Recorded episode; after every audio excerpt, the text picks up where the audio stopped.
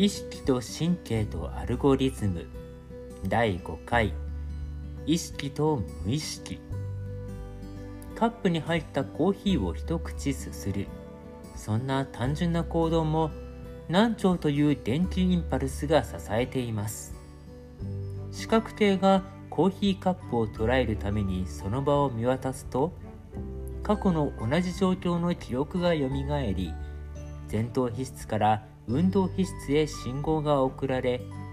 胴体腕前腕手の筋肉収縮を正確に連携させてカップをつかみます。カップに触れると神経はカップの重さ位置温度取っ手の滑りやすさなどの情報を送り返しその情報が脊髄を通って脳に流れ込むと保管情報がまた送り返されます。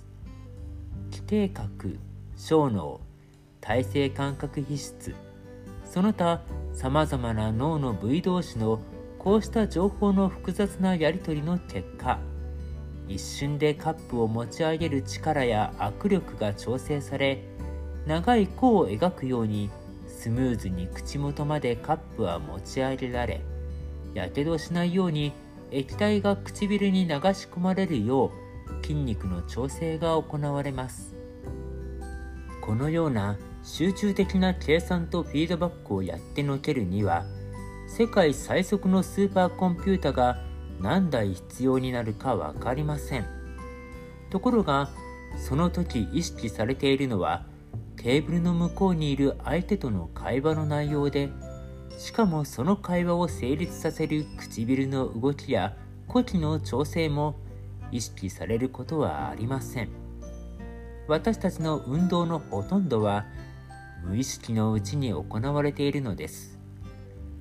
イアン・ウォーターマンという男性は胃腸の流感による神経障害により触覚と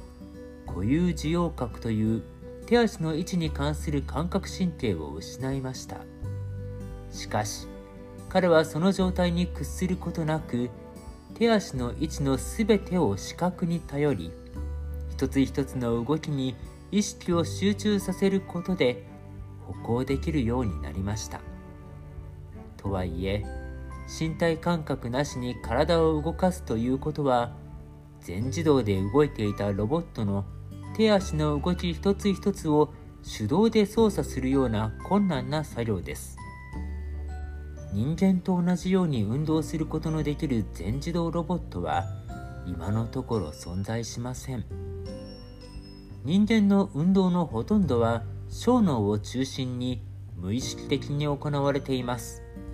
スポーツや曲芸などはいかに無意識的に行えるかが重要で何かを意識するとむしろ動きが鈍くなります。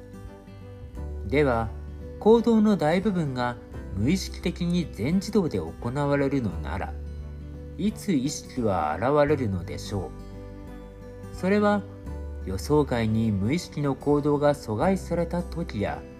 神経ネットワークが構築されていないような前例のないことをしなければならない時です。そのような状況における神経の葛藤こそ意識の正体だと言えそうです